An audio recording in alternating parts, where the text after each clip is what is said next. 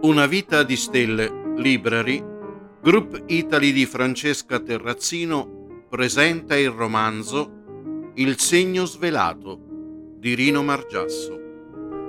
Legge Rino Margiasso. Inizio del decimo capitolo. Promesse in viaggio. Per il weekend in terra umbra Pietro e Martina si divisero i compiti.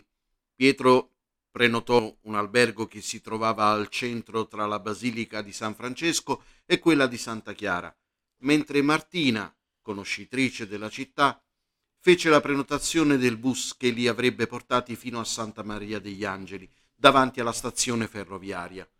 Preferirono non prendere l'auto per poter fare il viaggio di andata e ritorno senza preoccupazioni. Martina meticolosa, fece un programma di massima sui luoghi da visitare. Voleva tuffarsi nelle emozioni che le dava quella città e viverle e trasferirle a Pietro. Messi i loro bagagli nel bus, iniziarono il loro primo viaggio. All'arrivo allo stallo della stazione Tiburtina si fissarono in volto e con sorrisi raggianti si abbracciarono e baciarono senza curarsi della gente attorno sembravano la poesia di Prévert, i ragazzi che si amano.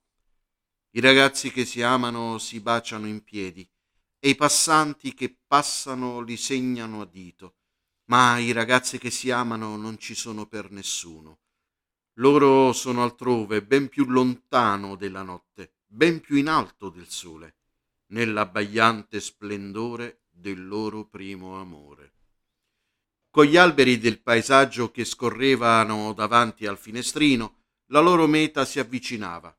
Tutto scorreva, tutto il loro passato, fatto anche di ferite e brutti ricordi, andava via alle spalle mentre guardavano avanti.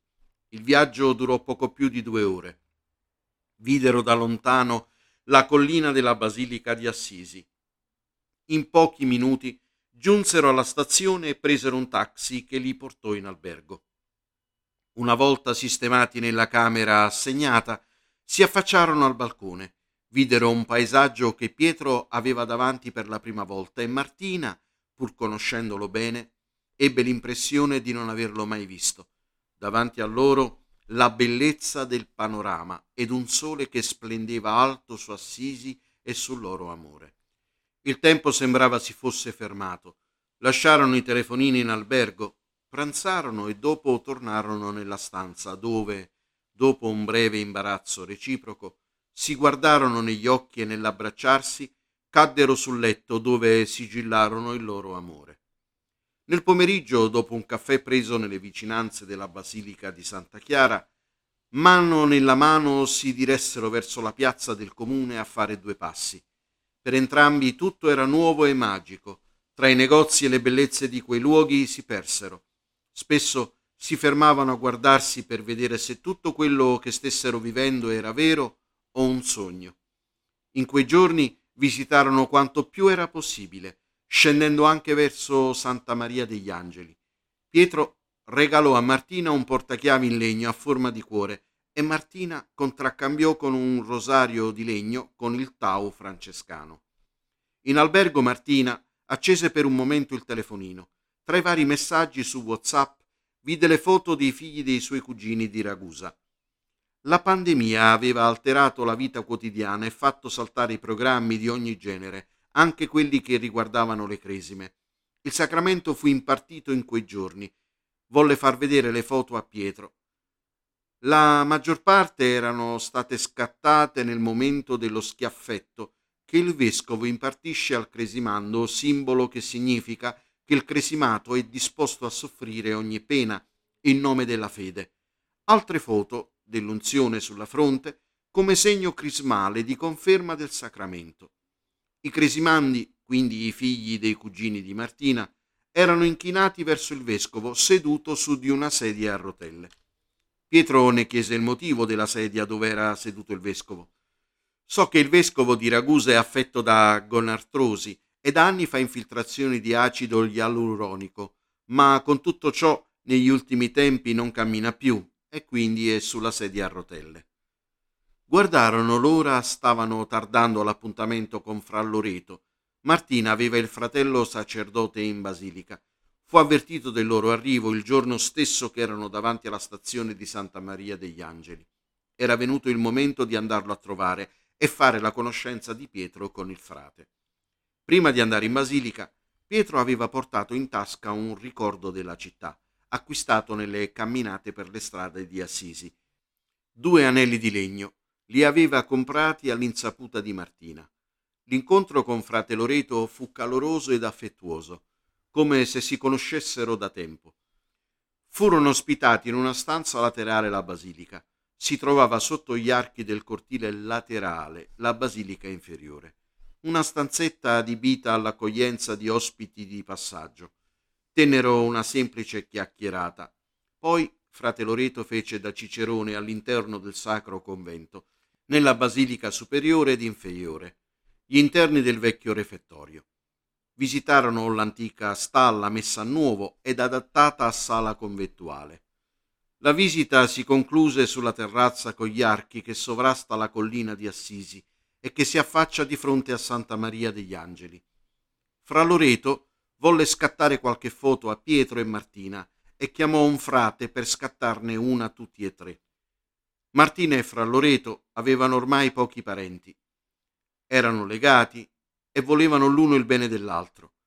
Frate Loreto, nel salutarli, volle impartire una benedizione e Pietro, in quel momento, prese i due anelli di legno. Fra Loreto, ho preso questi due anelli, vorrei che... Facciamo così, metteteli reciprocamente, esprimendo nei vostri cuori ciò che più desiderate l'un per l'altro. Mentre mettevano l'uno nel dito dell'altro quel piccolo e semplice segno, si guardarono negli occhi, con le mani tremanti e scese qualche lacrima ad entrambi. Fra Loreto li benedisse con la stessa emozione in quel preciso istante suonarono le campane del convento e si alzò nel cielo uno stormo di uccelli.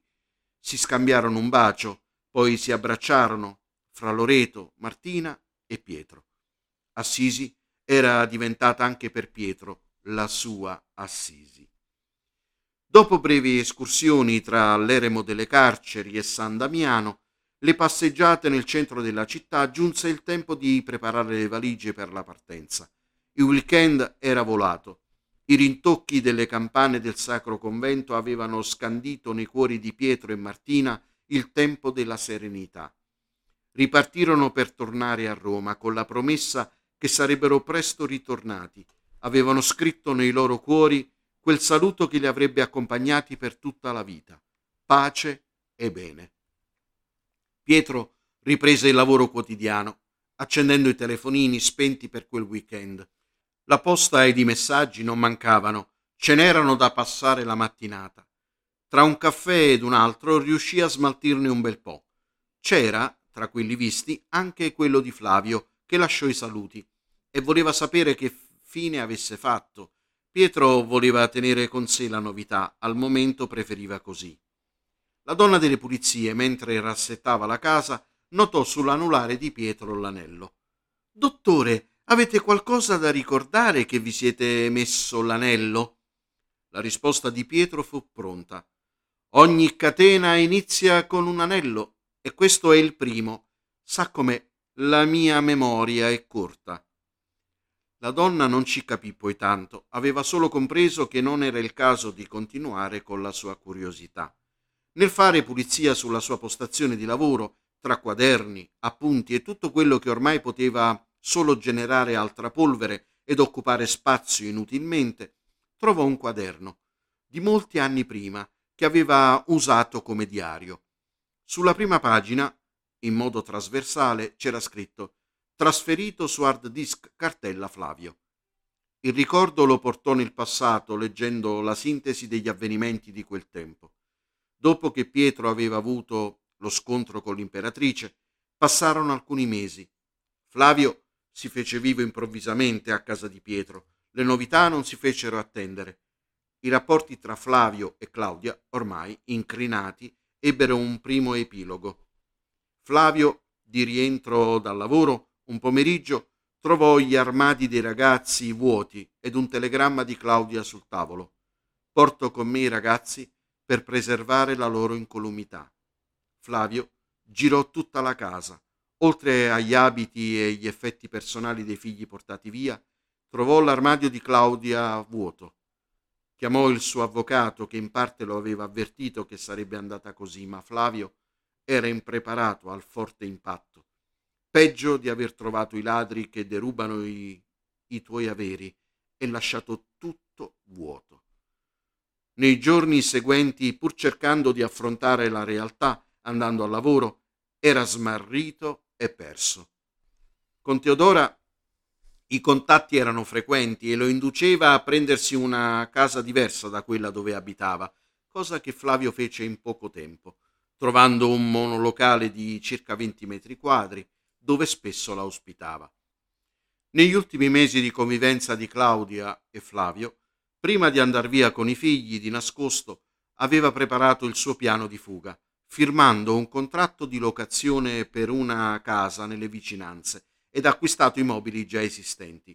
Lì trovò collocazione quando andò via con i figli. Flavio e Claudia avevano un conto bancario cointestato sul quale Claudia, il giorno stesso della sua andata via, prelevò una certa somma di denaro come suo parziale indennizzo. Flavio se ne accorse per un messaggio di Allert che ricevette sul telefonino. Provvide nei giorni seguenti ad estinguerlo ed aprirsi un nuovo conto intestato solo a lui. Nel frattempo, Teodora si separò dal marito al momento solo di fatto. Nel frattempo la sua libertà era massima. Flavio e Teodora i weekend li passavano insieme, con la generosità di Flavio da una parte ed il fare ammaliatrice di Teodora. Tutto sembrava andasse a gonfie vele. Flavio, ritornando di pomeriggio nel monolocale dove aveva stabilito la sua residenza momentanea, trovò una lettera di notifica con busta verde dove si invitava a ritirare una comunicazione urgente presso il comune di appartenenza. Il giorno dopo la ritirò e lesse che era indagato per reati di natura penale essersi disinteressato a contribuire al sostentamento dei figli, per aver posto in essere condotte contrarie alla morale familiare e dulcis in fundo per aver procurato lesioni con una testata alla moglie ed essersi rivolto con espressioni infamanti accompagnate da minacce di morte. Ecco il motivo del telegramma. Il mondo di Flavio era crollato sotto i suoi piedi. Arrivato da Pietro, Flavio raccontò tutto ciò che gli era capitato Pietro cercò di calmarlo e quali strade si prospettassero per l'iter giudiziario. Ci voleva tempo, ma tutto si sarebbe aggiustato. Le accuse mosse da Claudia erano state costruite e pianificate. Flavio mostrò tutte le spese sostenute di alimenti in quegli ultimi mesi di convivenza sotto lo stesso tetto, che non aveva minacciato e nemmeno dato una testata con lesioni a Claudia. Insomma, non aveva commesso nessuna azione delittuosa nei confronti di sua moglie e dei suoi figli, nemmeno assunto comportamenti contro la morale familiare. Pietro credeva a Flavio, non solo perché amico, ma sapeva che tutto aveva una spiegazione logica, tutto aveva un motivo che Flavio non poteva intuire o capire in quel momento. Non aveva la lucidità di accettare la realtà, una particolare realtà. In quel tempo drammatico per Flavio, Teodora era incalzante con la sua avvenenza giovanile ed in maniera sottile e sdolcinata si presentava sempre più idonea a passare da amante a compagna, se non futura moglie, in un divorzio prossimo per lei e per Flavio. La sera che Flavio era a casa di Pietro, raccontò. Pietro, l'unica cosa che mi consola è Teodora. Scusami Flavio, capisco, ma su questo argomento vorrei sorvolare, ti prego. Dobbiamo pensare a delle cose più importanti. Flavio cercò in tutti i modi di convincere il suo amico che Teodora in tutto questo non c'entrava. Era stata la sua debolezza ed il matrimonio fallito ad aprire quel varco. In parte era così, ma c'era da riflettere anche sul comportamento di Claudia, che, se da una parte tradita e mortificata, agli occhi di Pietro era sempre colei che aveva colto la palla in balzo. La palla era il tradimento del marito con Teodora. Te l'ho detto l'altra volta, Pietro, tu non la conosci, Teodora. Con insistenza Flavio volle far vedere la foto sul telefonino, accompagnandola con la sua matematica certezza che fosse un angelo con gli occhi della bontà. Pietro ebbe sotto il naso il telefonino e voilà, sorpresa tra le sorprese, il volto di Teodora era quello dell'imperatrice. Uguale, identico e preciso. Capelli ricciuti, di color mogano, uno sguardo penetrante e ipnotico. Le sue forme erano ben visibili, non davano adito a immaginazione. Mancava solo il trono, la sinistra compresa sicura dello scettro e lo scudo con i due simboli nella destra. Era lei. Il cuore e la mente di Pietro erano sconvolti. Ora tutto si chiariva nella sua mente. Ogni volta che incontrava Flavio, dopo c'era lei, l'imperatrice, per minacciarlo. Dopo ogni incontro con il suo amico veniva lei per allontanare Pietro. Insomma, tutto era chiaro, tranne chi c'era dietro Teodora e perché. Pietro aveva come abitudine appuntarsi ogni cosa lo riguardasse, la sua crescita spirituale, gli eventi che viveva e quali gli sviluppi. Anche la vicenda del suo amico rientrò in un quaderno dedicato a Flavio, dove annotò tutte le informazioni e dati. Per Claudia e Teodora aveva descritto i loro misfatti, o per dirla in altre parole, tutto ciò che aveva visto con i suoi doni per entrambi la verità che nessuno poteva sapere se non loro. Cosa aveva scritto per Claudia? La loro abitazione è frequentata da persone di famiglia e da amici della parrocchia dove entrambi vivono un'esperienza di fede. Tra questi vedo una persona particolare, un amico di Claudia, conosciuto in una delle sedi interinali per trovare una collocazione di lavoro. Il suo nome era Ludi, diminutivo di Ludovico. Questi Conosce anche Flavio, spesso va a casa loro a cena, qualche volta con suo figlio. Una volta, una sola, l'ho visto andare con la moglie. Il matrimonio di Ludi è in rottura da anni. Vivono sotto lo stesso tetto, ma separati in casa. Lei ha una relazione con una persona che ha a che fare con la droga. Si rivelerà nel tempo tutto vero. La persona è un tossicodipendente. La moglie si è rivolta più volte a cartomanti ed ha commissionato un vero e proprio sortileggio contro il marito. Nel tempo che Flavio è fuori per lavoro, Claudia frequenta, per modo di dire, Ludi, e questa loro amicizia alle spalle di Flavio è diventata una relazione. Claudia e Ludi si vedono durante la settimana.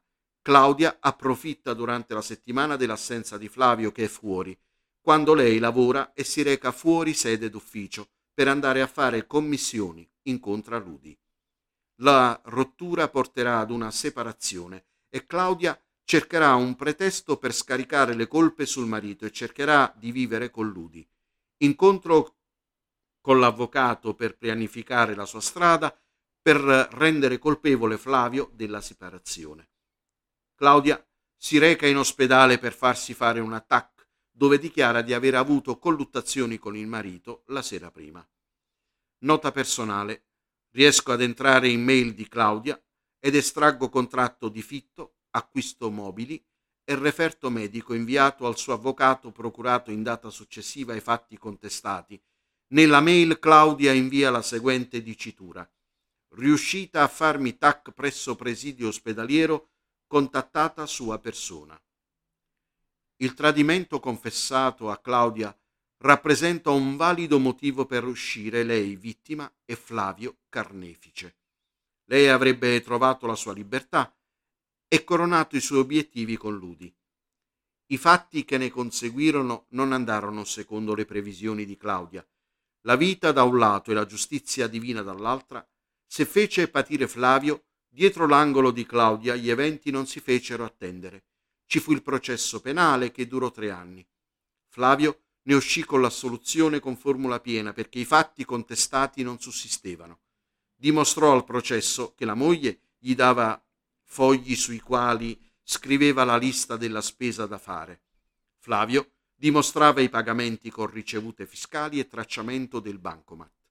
La TAC che si procurò Claudia era basata su sue dichiarazioni di aver ricevuto la testata e lesioni che si dimostrarono non veritiere in quanto la deviazione del setto nasale era congenita e non procurata. L'avvocato di Flavio denunziò l'accusata per falso con il rischio di avere le conseguenze ascritte nel casellario giudiziario. Denunzia ritirata con il processo chiuso con la soluzione dell'imputato. Nel diario di Pietro c'era una previsione sul futuro di Claudia. Un evento traumatico condizionerà il corso della sua vita.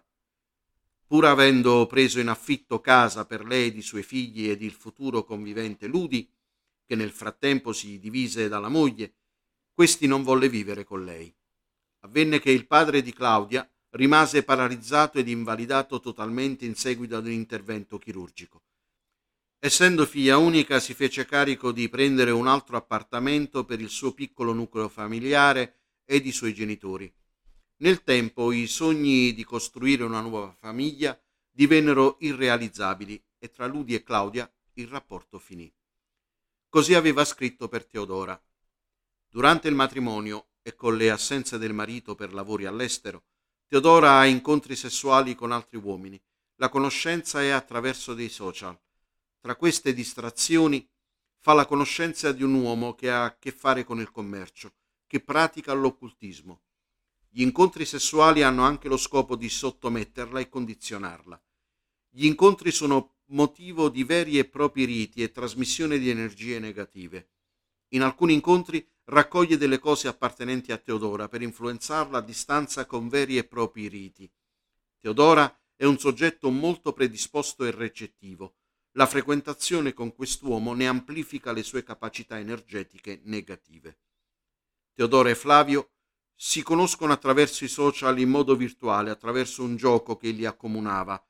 Va considerato che Flavio, quando vive con Claudia ed i suoi figli, la vita ed il lavoro lo rendono pienamente appagato, è in contatto con molte persone e tanti beneficiano della sua posizione.